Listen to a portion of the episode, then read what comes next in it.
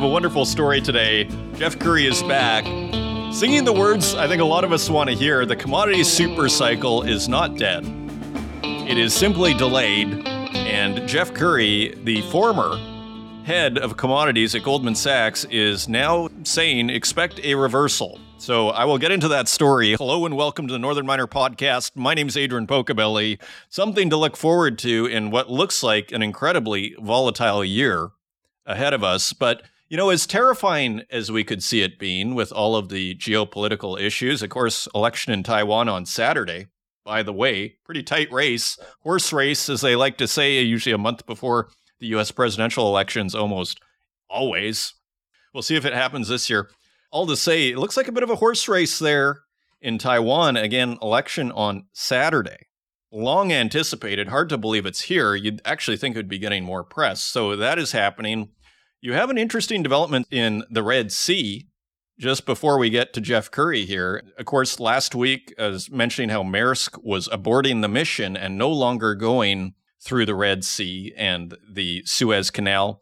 But now there are even reports coming from my favorite YouTube channel right now, What is Going On in Shipping, which I highly recommend. Just pure information and facts on a very important subject. You're also getting reports of people from Somalia also attacking some of the ships as they divert around the Cape of Good Hope around South Africa there. So I've only heard like one report of that, but it's quite interesting because if that route gets cut off, then you really start to run into some serious problems. According to what is going on in shipping, this is not like Somali piracy, as we might remember from years back. This is actually thought to be in sympathy with the Palestinian cause. So not only are the Houthi attacking ships in the name of the Palestinians, the Somalis are also harassing supply chains and cargo ships along their coast. I mean, just one, you know, report from a pretty credible YouTube channel, I would say. So I wouldn't run away with it, but nevertheless, I'd say worth mentioning. So interesting events there. And of course, you have Blinken flying all over the Middle East right now. And so it is a very dynamic time. And so let's turn back now to Jeff Currie with what he is saying, because the point I want to make here is our supply chains, as we discovered in Panama, with the Cobre Panama mine being taken offline, you know, what is it, 1.5% or 2% of the copper supply being taken off, 400,000 tons of copper, and the surplus was expected to be 600,000 tons for 2024. That being taken offline within two or three months, you know, at very short notice. It seems to me that the world hangs by a thread, or at least it seems to me that the supply chains, particularly the metal supply chains, hang by a thread. The Democratic Republic of Congo, the DRC, if you didn't hear, they had an election there too, and it is highly contested. Now, of course, the Ivanhoe Mines Kamoa Kakula mine is in the DRC. So all to say, maybe nothing happens there, but right now that story isn't going away. It seems like the supply chains, it, it just feels more and more frail, shall we say. And again, election in Taiwan could be a flashpoint. And, and just to illustrate what seems to me is the volatility of 2024, and it is terrifying and thrilling, I might add. You know, like it's terrifying everything we see, right? And this American election, which is, I think, probably the wildest any of us have ever seen, I would maintain. Feel free to disagree. It's also thrilling. I have to say, like from a news perspective, it is a golden age. I mean, you go to the State Department website, you go to the White House website, you go to, you know, the G Captain, which has like, you know, just for example, which I learned from of the what is going on in shipping channel, just to give you an example, of it seems to me like when you watch that channel, you start to see that we're, I don't see how we avoid an inflation problem. And we have low energy prices because shipping prices are going through the roof and insurance prices are going through the roof. And now, Shanghai to Genoa in Italy, ancient port there, where actually the Black Death is thought to have actually entered Europe in 13, was it 1347, 1348?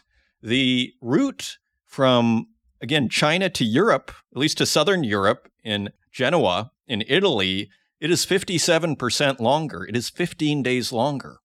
So this costs way more. And of course, the cost gets passed down to you and me, the consumers. So this shipping problem, again, it seems like inflation, like it does feel like we risk a repeat of the 70s here. And just a final point before we return to Jeff Currie. Uh, not sure if you heard about this story, but it is quite something. Look at this headline Alumina price panic. And of course, alumina and bauxite make aluminum. Alumina price panic, a sign of future aluminum volatility. An ominous headline here. This is Andy Home at Reuters. And it says here, January 8th, the new year started with a bang in the Chinese alumina market. The Shanghai Futures Exchange price for the product that sits between bauxite and metal in the primary aluminum production chain jumped 30% over the last two weeks of December, peaking at a January 3rd high of 3,838 won per metric ton. The distant trigger for the supercharged rally was a December 18th explosion at an oil terminal in Conakry, the capital of Guinea. And we're going to have another story on Guinea. They're working on a major iron ore mine there. Uh, they've been working on it for decades, but we'll get to that in the news section. The capital of Guinea, which is a major bauxite supplier to China's alumina refineries. So look at how fast that happened. Again, you think of Cobre Panama, you know, First Quantum's mine that got shut down there uh, at least until May, from what I understand, at minimum. And how fast did that happen? So it seems to me this metals supply chain, it all hangs by a thread. And what we see is more flare ups all across the board here. I mean, the Middle East continues to flare up. And, you know, we're seeing headlines here that there is major concern of a regional war, that this continues to grow these risks here. So, again, a terrifying, but I have to say, from a news perspective, the reason I say thrilling, it may sound in bad taste, but I think we have to embrace the situation. Put it this way I think it's a positive way of dealing with this situation because otherwise, we'll just put our head under the pillow and pray. For me, it's just a pragmatic approach, which is, you know, enjoy the fact, you know, that you are living in interesting times, as the Chinese curse goes. You are living in interesting times. There is no question. So let's turn to Jeff Currie here just very quickly and hear the latest. Goldman veteran Jeff Currie remains bullish on commodities this year. This is Bloomberg News via mining.com. And very quickly here, demand for raw materials is at record levels. Again, demand is at record levels. Inventories are low and spare production capacity is largely, quote unquote, exhausted, the veteran analyst said in an interview with Bloomberg Television. If you go to mining.com, you can find this article, and there is a video of the entire interview, which I do recommend uh, for people that are wondering to themselves, like, what happened to this commodity super cycle? It doesn't seem to have materialized. Jeff Currie is saying, you know, be patient, expect a reversal because of course he's been saying this and it's tempting to think perhaps he lost his job there. Who knows? He moved on last year. Because this thing has never materialized and he's been talking very bullishly since 2021 so he may have run out of time there. Who knows? Pure speculation on my part. But i'm pretty sympathetic to his thesis. You know as someone that reads the mining news here pretty closely I'm very sympathetic. I mean, copper, which drifted sideways for much of 2023, has the greatest scope for gains, he added. You know, eh, we see Robert Friedland out there, like we need at least double the copper price. And, you know, with all of the situation that's happening, I mean, copper remains below $4 a pound. What is it, 389 $3.89? So, just to finish up here with Jeff Currie, quote, the setup for all these markets is better than it was last year, end quote. And if central banks proceed with interest rate cuts, quote, you're teeing yourself up for a fantastic 2024. This is just classic own commodities, end quote.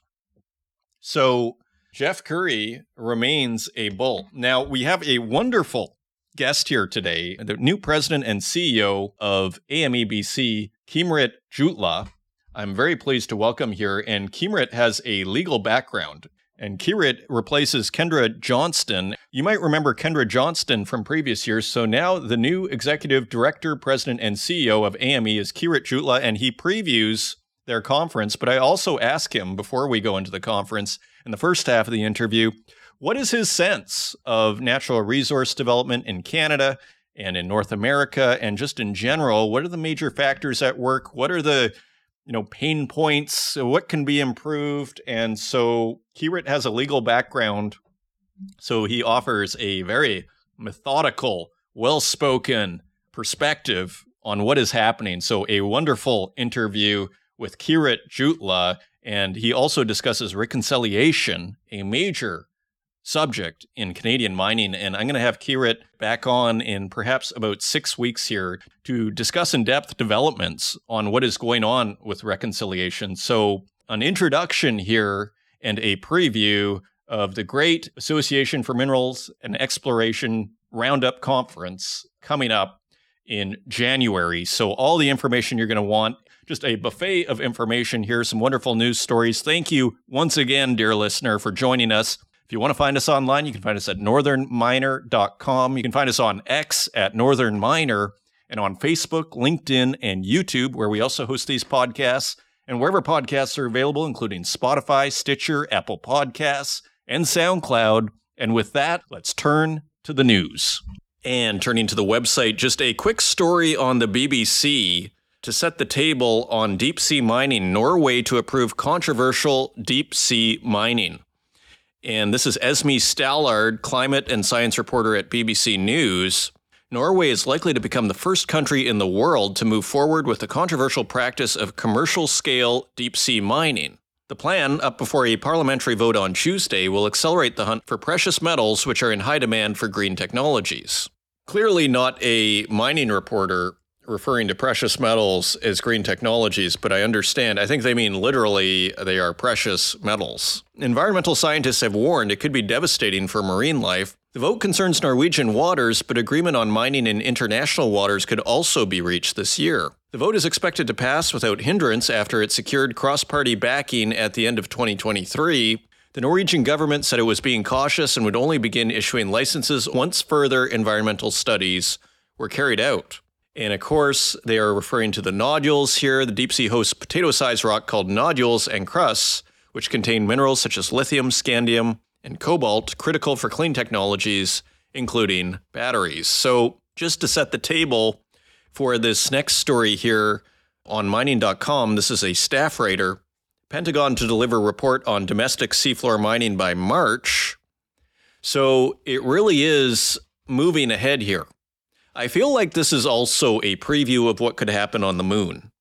This deep sea mining situation. Like, I could see this being a prelude in terms of a narrative arc. Under the National Defense Authorization Act, NDAA, signed into law on January 3rd, U.S. President Joe Biden has directed the House Armed Services Committee to submit a report on the domestic processing of seafloor polymetallic nodules. The Pentagon will deliver a report assessing deep sea mining by March 1st. So, a developing story here.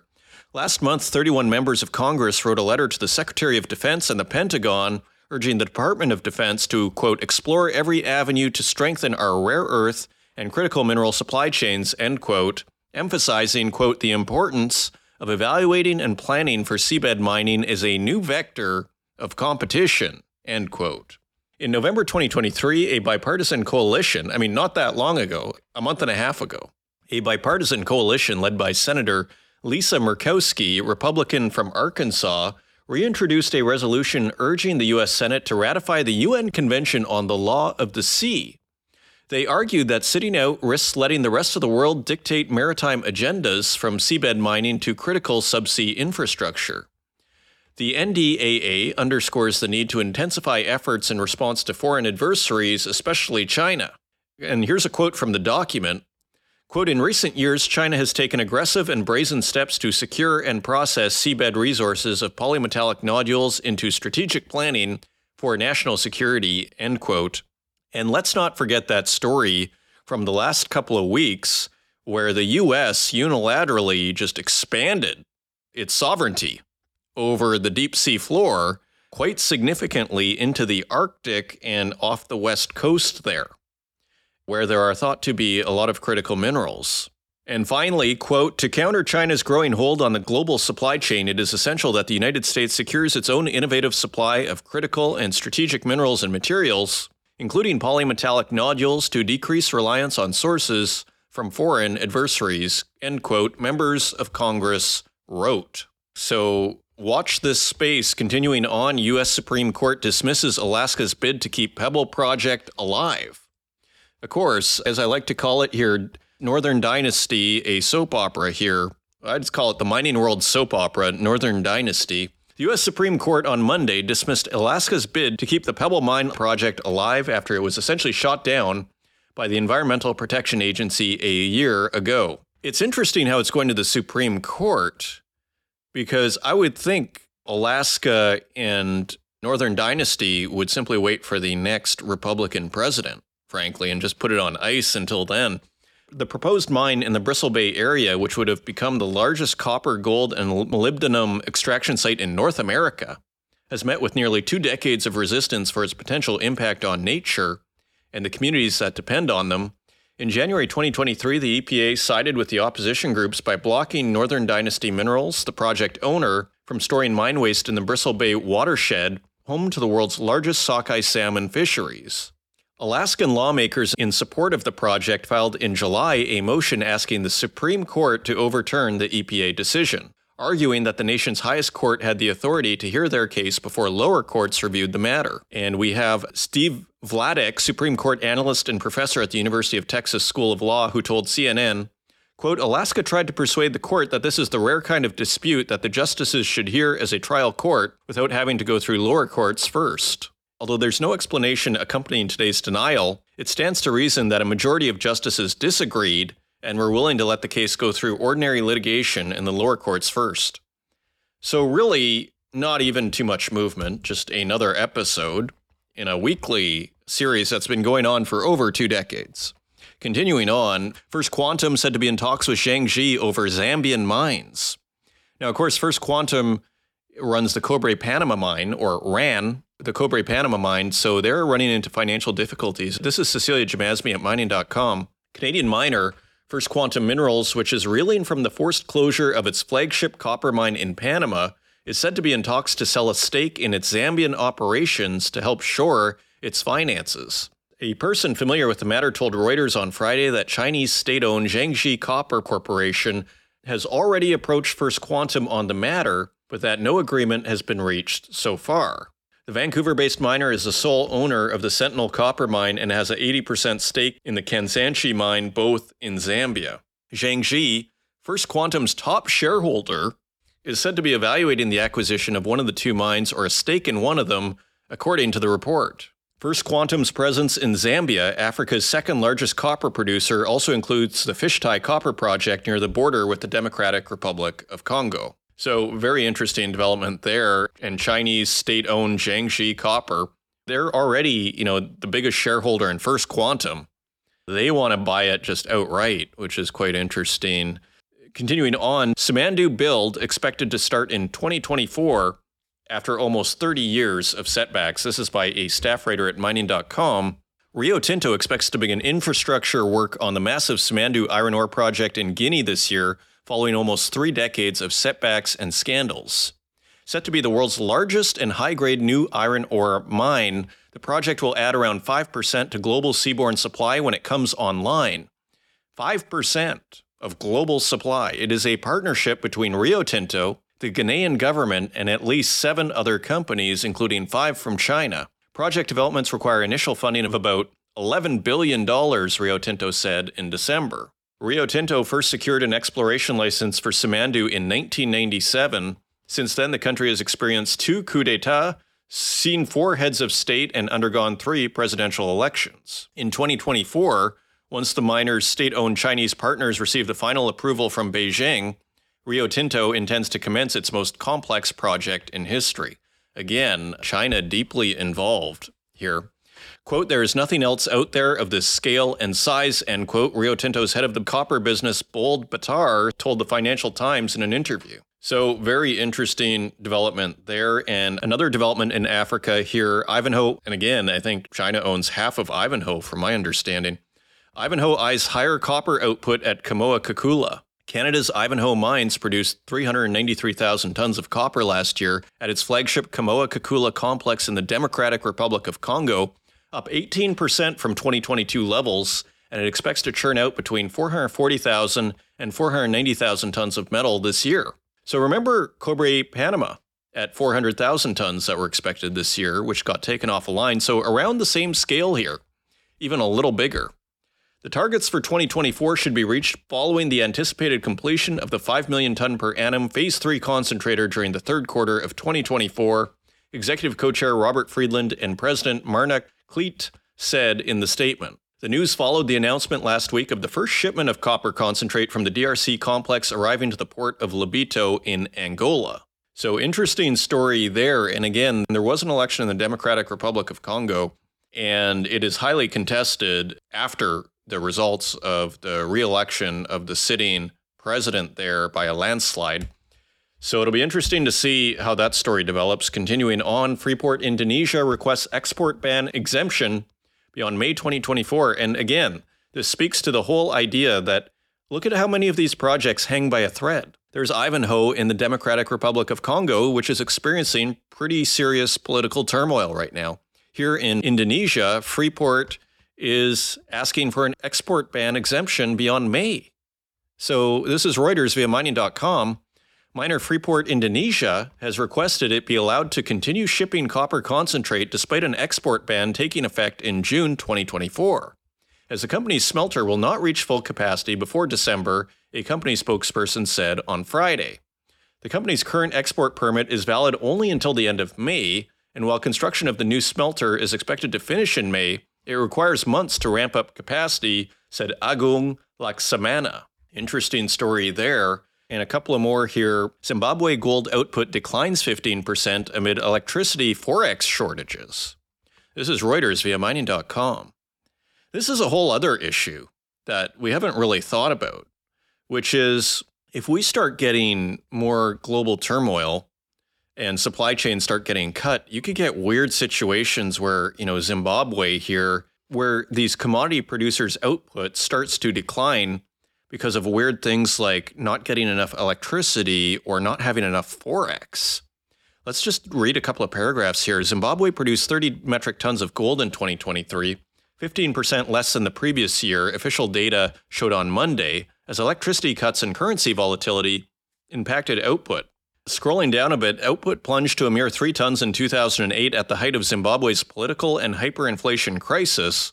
Although production has recovered in recent years, reaching an all time high of 35 tons in 2022, the country still lags behind its regional peers despite its significant potential. The country also experienced intensified power cuts due to the frequent breakdown of its aging coal fired plants, while generation at the Kariba hydropower station continues to be throttled by low water levels. Another major issue on the horizon here. Those are your news stories. Now, let's take a look at metal prices.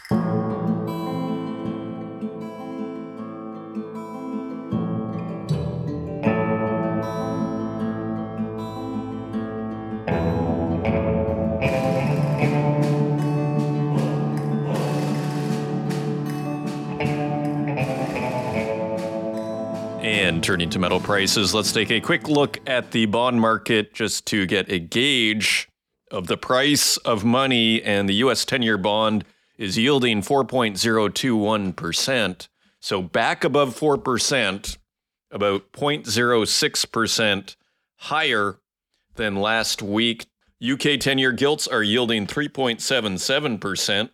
That is 0.11% higher than last week. And the Italy 10 year bond is at 3.82%. That is 0.06% higher than last week. So, interestingly, Italian bonds are yielding less than US 10 year bonds. And let's turn to our precious metals. Gold is at $2,043.90 per ounce. That is $33 lower than last week. Silver is also lower at $23.36 per ounce. That is 80 cents lower than last week. Platinum is also lower at $944.68 per ounce. That is $66 lower than last week. And palladium is also lower at $992.61 per ounce. That is $127 lower than last week. Turning to our industrial metals, copper is 8 cents lower at $3.80 per pound. Iron ore is higher at $140.87 per metric ton. That is $4 higher than last week. Aluminum is 6 cents lower at $1.02 per pound. Lead is a penny higher at 93 cents per pound. Nickel is 10 cents lower at $7.33 per pound. Tin is also lower at $11.17 per pound.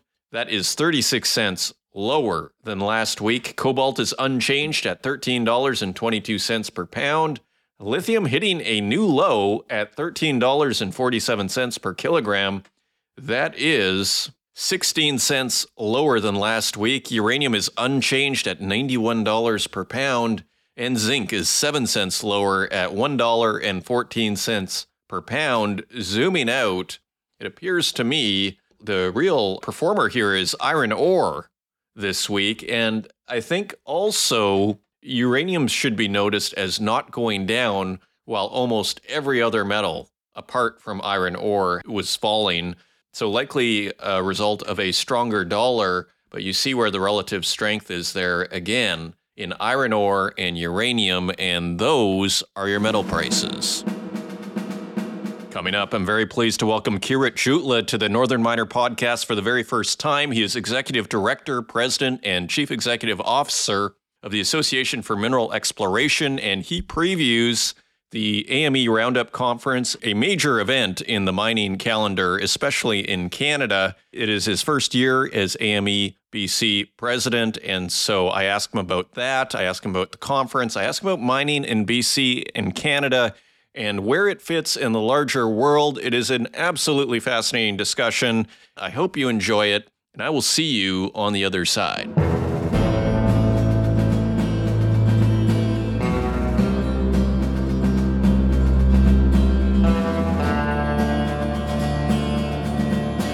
Joining us today, I'm very pleased to welcome for the first time to the Northern Miner podcast, Keerit Jutla, President and CEO of the Association for Mineral Exploration. Keerit, welcome to the show.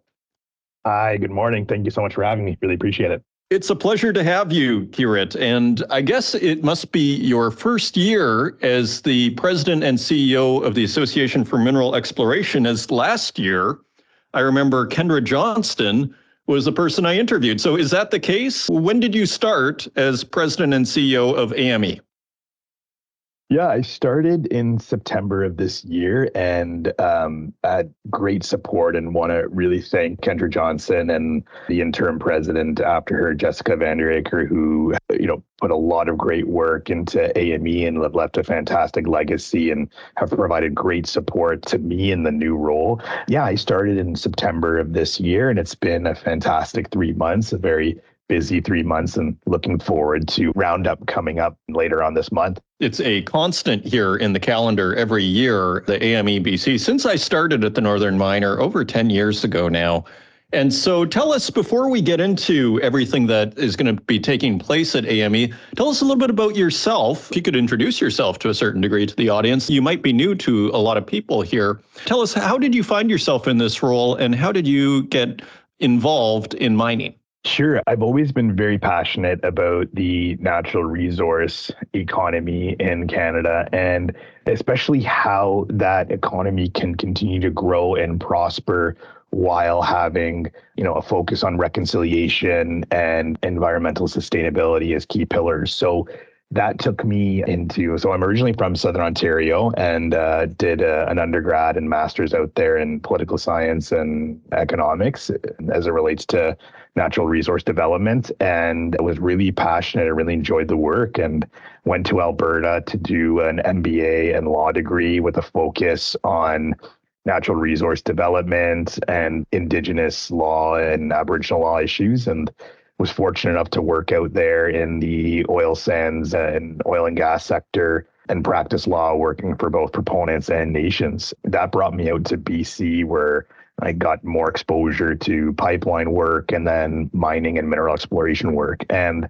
the more I got into it, you know, not only in Ontario and across Canada, but especially in BC, the more I saw just how much of a key role mineral exploration would play in the future of not only BC's economy and Canada's economy and the geopolitical importance of you know critical minerals and mineral exploration, but always looking at you know how will it also provide a key driving role in reconciliation with Indigenous peoples in Canada, environmental sustainability, and how all parties, industry, government, and uh, Indigenous peoples can come together and work together to find you know great solutions on that. So having practiced in the area for quite some time, I didn't want to go down a partnership route in law and was thinking about what next and worked in government for two years with the BC government. So I worked at the Environmental Assessment Office and then at the uh, Ministry of Energy and Mines and really loved the work, especially in, in mining and mineral exploration. And then this position opened up and I thought it would be a great opportunity to, you know, bring this holistic viewpoint and analytical framework to AME. So it's been a fantastic experience so far, high learning curve, and have been fortunate enough to go to many, you know, mine sites as well, and really looking forward to doing more of that in the next year uh, with our members. It is a very interesting time in this industry, isn't it? I mean, I again, like having been in it uh, for I guess 11 or 12 years now, I would say by far it is the most interesting time for the very reasons that you state, you know, the geopolitical importance, you know, all of a sudden these minerals and mining is all of a sudden basically front and center of many of the governments around the world, not just in the West. You know, it is a global issue. So, with that in mind, I mean, where are we right now in Canada or British Columbia? Where are we with mining in Canada and exploration? I mean, when I talk to people, say like Stephen Stewart, I hear, you know, permitting still takes a long time. Like, where are we from your perspective in the mining industry in this country? Yeah, that's a, a really good question. I was fortunate enough to be in London last month for the Mines and Money Conference Resourcing Tomorrow. And I think it really highlighted the really important and I think the really integral role that Canada and especially British Columbia can play and will play in the future of the international critical mineral supply chain. Where we are currently in BC is I think we're on the cusp of an exciting era for mineral exploration in our province. We have proactive policies and collaborative processes that I think really set us apart, ensuring that BC is not only competitive but leads in the global arena. So you know, in 2022, there was, you know, a record of $740 million invested in the province, right? So we're not just breaking ground, we're breaking records from previous 681 million in previous years, right? So I think we're in a good spot, but where things are really coming to, I think, a good focal point and, and an interesting focal point here is how we continue to advance the key role and the importance of the industry in light of our responsibilities and our commitments to reconciliation and environmental sustainability. So, you know, the goal of our members is to make discoveries and test the project viability of becoming a mine in the future, right? And a viable project needs to ensure that it has economic feasibility, it has a low carbon footprint with minimal impact on the land, and a positive social impact and relationship with Indigenous peoples. I think a really key and important thing that we're working with right now is how the industry continues to move forward with the United Nations Declaration on the Rights of Indigenous Peoples, UNDRIP, and BC's enactment of the Declaration of Rights of Indigenous Peoples Act, or DRIPA.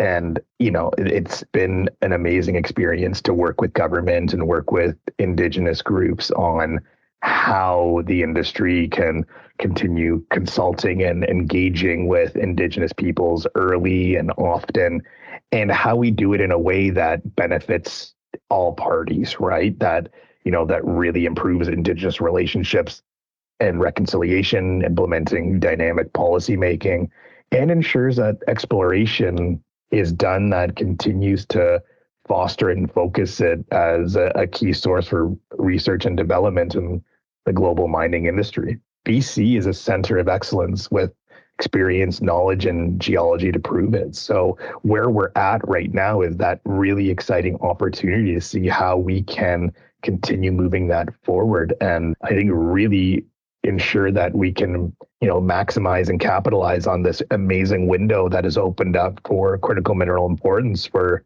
our partners all around the world Fascinating. And do you see any like major stumbling blocks, or is it something that we kind of just kind of iterate on all fronts, whether it is permitting, whether it is being, you know, fairer and just, you know, improving on the reconciliation front as an industry over the last several decades? I'm sure it's come a long way. Like, do you see any major stumbling blocks that are like, we need to focus on this especially or mm-hmm. is it something that we're kind of iterating on all fronts and we're making progress? I mean, another way of framing the question is Are you optimistic on this situation?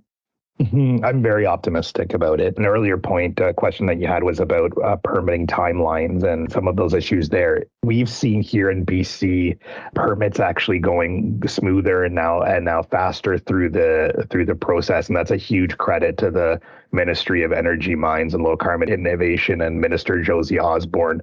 So we've seen, you know, progress happening there. And I think key items that we're looking forward to continue to working with the provincial government on is the critical mineral strategy and what that will look like, right? Critical Minerals presents a generational opportunity for BC and Canada to be a leader in supplying the minerals for a low carbon future and how that contributes to high ESG standards. So you know we're looking forward for the government to release their critical mineral strategy and you know optimistic that it'll be a really strong one for british columbia the other item i think in terms of you know items that we're excited to look at and and be a part of is the continued indigenous engagement and, and reconciliation efforts one of the items here is the modernization of the mineral tenure act which basically you know governs how claim staking happens in the province. So uh, there's been a, a, court case that has happened with respect to what consultation is applied to with that case and what the duty to consult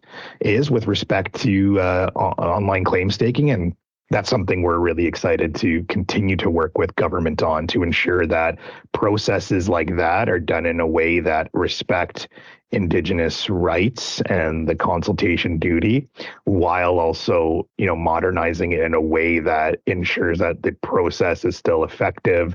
It's uh, you know fair for people who have claims currently in the system and also working with indigenous peoples to ensure that it's done in a way that's respectful and fair. So you know those are some of those issues that that we're really looking at is how do we continue building processes policies and regulatory frameworks that respect indigenous rights traditions and interests and land use decisions while also being fair for all different parties who are currently involved in the industry so that everyone can benefit moving forward. And the key items for there is certainty, transparency, and efficiency in all of these processes moving forward so that, you know, as I mentioned before, benefits everyone. It advances government's goals, indigenous people's goals, industry's goals, and ensures that we keep making BC the place to invest in both domestically and internationally for critical minerals. You know, when you say transparency, it, makes a lot of sense to me because it does really sound like the more I learn about these issues that explorers have and just mining companies in general, it really is like a political juggling act. I mean, there are so many stakeholders, so to speak, whether it's on a federal level, a provincial level, or even on a local level. I mean, there are a lot of people that you need to deal with. So, in a sense, like it rings true. It sounds good to me in terms of like if you're going to try and get all these people on board, as you say, it's almost like you need to have certain political values, let's say transparency, as you're saying. You know, otherwise, somewhere along the lines, if you don't have that, you might run into barriers. Absolutely. I think transparency, openness, and ensuring that we have collaborative and respectful processes and dialogues that can bring all parties to the table so that we can build the best processes to move forward. Nothing is going to be, you know, without disagreement at times, but I think that's a key part of this collaborative process and based on a lot of the work that I've done in in my career is how can we get all of these parties together, separate almost like the the noise from the key signal and those issues and really ensure that we're focusing collectively on advancing all of these issues together in a collaborative way. You know, it's not a zero sum game, it's a positive sum game. And it's so important for all parties to be able to see where every other stakeholder is coming from. It's so important for you know the industry and the industry's been a champion for reconciliation and economic reconciliation for decades you know providing capacity funding to indigenous peoples at times when you know that wasn't there but to continue showing and, and, ensuring that the industry and I think people in BC understand why reconciliation is so important, understand why the legacy of of Indigenous peoples and the plight that um, Indigenous peoples have had here in Canada and, and residential schools and and generational trauma, wh- why that is so important and how that relates to the importance in consultation and, and items with respect to natural resource development. But then also being able to understand, you know, why other folks in the industry, be it prospectors or juniors who have been working in this for decades with limited budgets, you know their perspective as well in terms of where they're coming from and you know the concerns they might have in the future with respect to potentially regulatory systems that would cause them to spend more money that they might not have right? So seeing all of these parties come together and being able to truly express everyone's humanity to each other has been an amazing process to break down barriers to have the conversations about how we develop a balanced process moving forward that will provide that transparency, certainty, and predictability moving forward. And that's something that I'm just so proud of and so honored to be a part of as BC being one of the first jurisdictions to really, you know, approach these topics like this. And I think that's going to make us stronger for it. It's going to make the province stronger for it and the industry stronger for it as a clear and true example of how ESG works in process. Shifting over somewhat then to AME, what role do you see the Association for Mineral Exploration playing in this bigger picture that we're discussing? Yeah, AME has had a an, a, an amazing credit to you know those who come before me like Kendra Johnston and, and Jessica Vanderaker and Edie Thome and Gavin Dirom as well as AME has been an organization that has truly fostered collaborative discussion and Roundup is one of those great conferences that brings people together to be able to showcase not only the amazing work that AME members are doing in the mineral exploration and mining space, but to also create spaces for indigenous peoples, government, and industry to have these type of conversations on how we can move forward. So AME, I think, has a great role in we you know we work with government closely on many of these issues you know and then i think that sets us apart from many other uh, stakeholder groups is the strong collaborative relationship we have with governments and indigenous groups to be able to have these conversations. But also, I think AME has a key role in continuing to champion our industry domestically and abroad. You know, producing the minerals and metals we need starts with discovering valuable deposits and the value here at home. And continuing to champion that message, continuing to showcase the people that are involved in the industry is something that AME has demonstrated time and time again to continue to break down some of those barriers. And I think the key thing that AME can do here is to continue to build a valuable legacy for generations to come in the mineral exploration and mining industry and to continue to you know be that voice of collaboration, but also you know fostering and championing good uh, good policy and and good processes in the industry moving forward. The AME Roundup conference is a major event in the Canadian mining calendar, you know, right after PDAC there. I mean, I'd put AME Roundup there. So tell us this year, what do you have planned uh, for AME Roundup? What can we expect if we were to attend? What is going to happen at AME Roundup in 2024?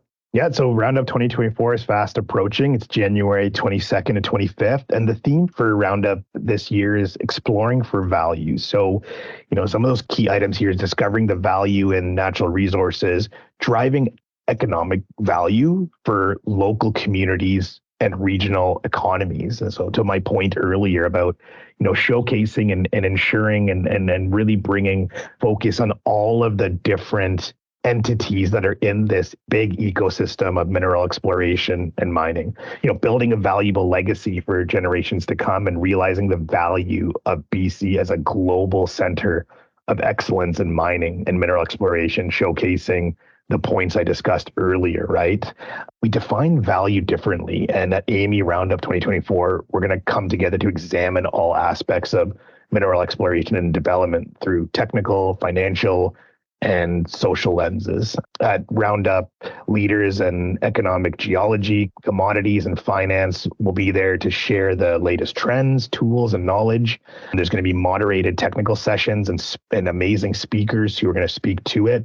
And we have, you know, great participants and vendors who are going to be there, right? So as I mentioned earlier in 2022, there was over $740 million invested in, in BC from over 450 vendors and 110 municipalities and indigenous nations across the province. So, you know, having these different people here at Roundup to showcase, you know, the suppliers and operators at every stage of mineral exploration and development supply chain, featuring grassroots prospectors, junior exploration companies, and project generators, you know, on the cusp of something really big in, in the industry to major international mining companies. It, it's just going to be an amazing place to have all of these different people and voices together. The exhibit hall at AME is also going to feature service and supply companies essential to the mining economy and indigenous and government and academic groups there. So a big variety of folks across the, the sector here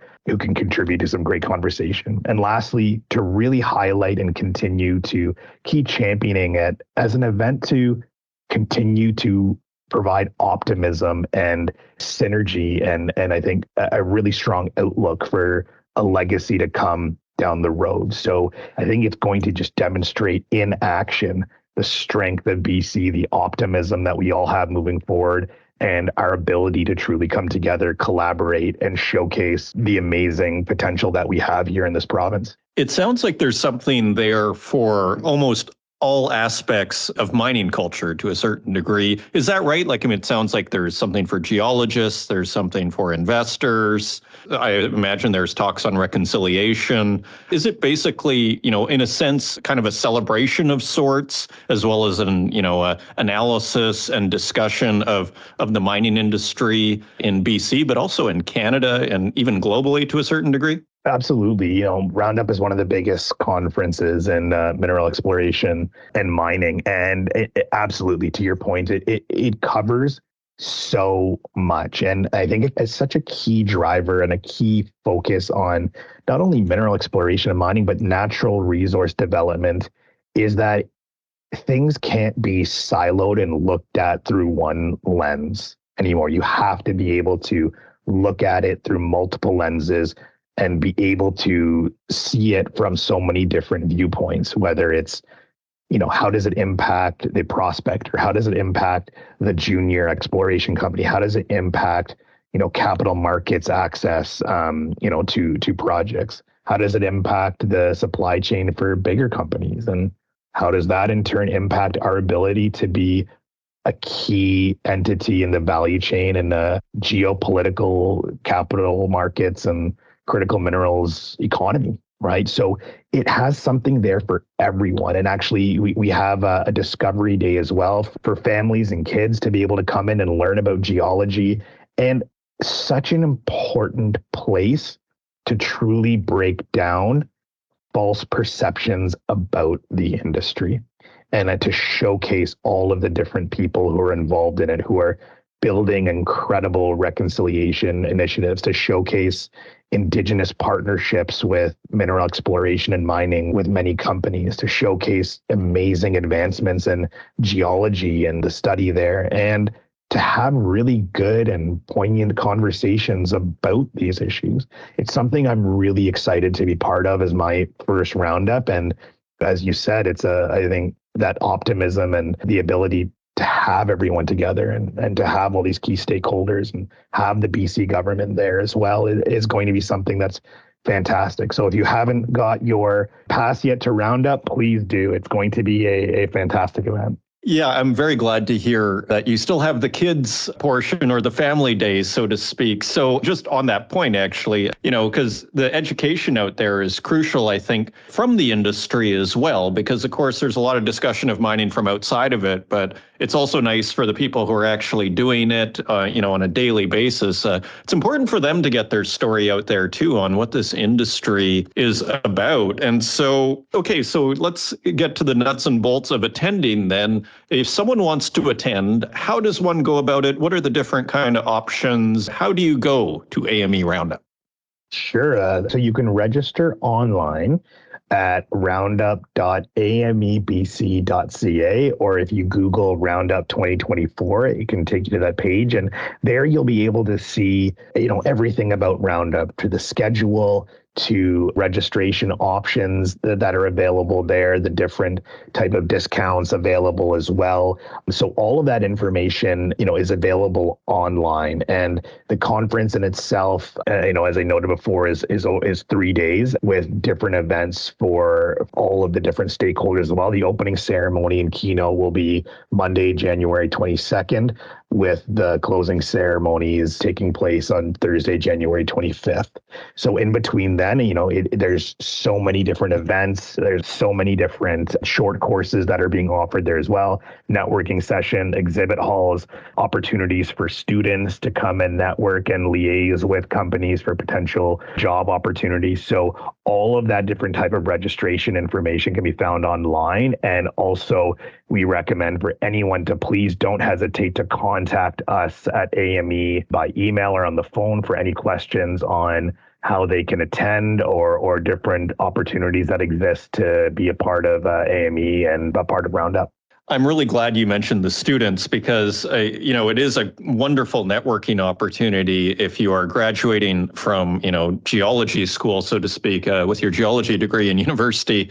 It's a wonderful opportunity, isn't it, to network and actually talk to the people who may have jobs available for students, uh, a lot of whom listen to this program.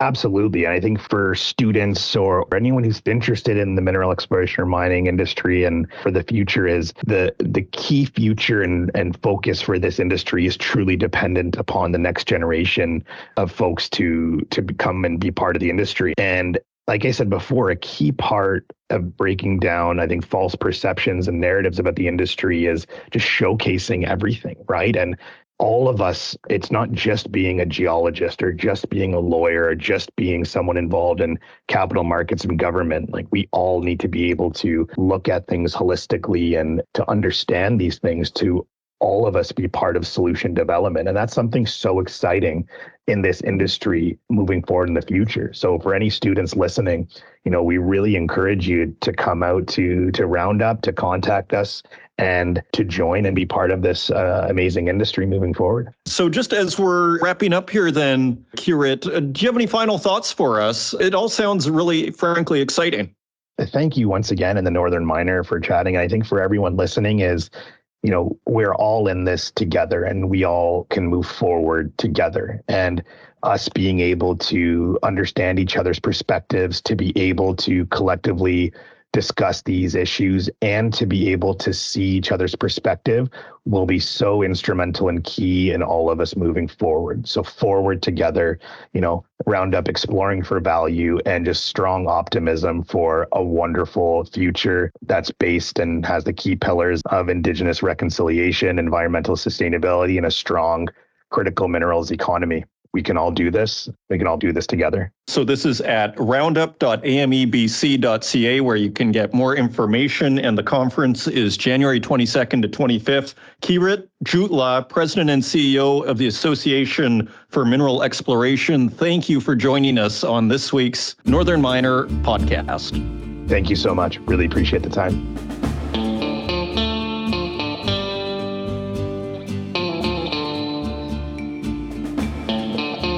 Once again to Keerit Jutla. I look forward already to our next discussion where we're going to focus on reconciliation probably in late February there. So, really looking forward to that. I hope you enjoyed the conversation. And again, do check out the AME Roundup conference if you are in mining and you are in British Columbia. It is well worth your while.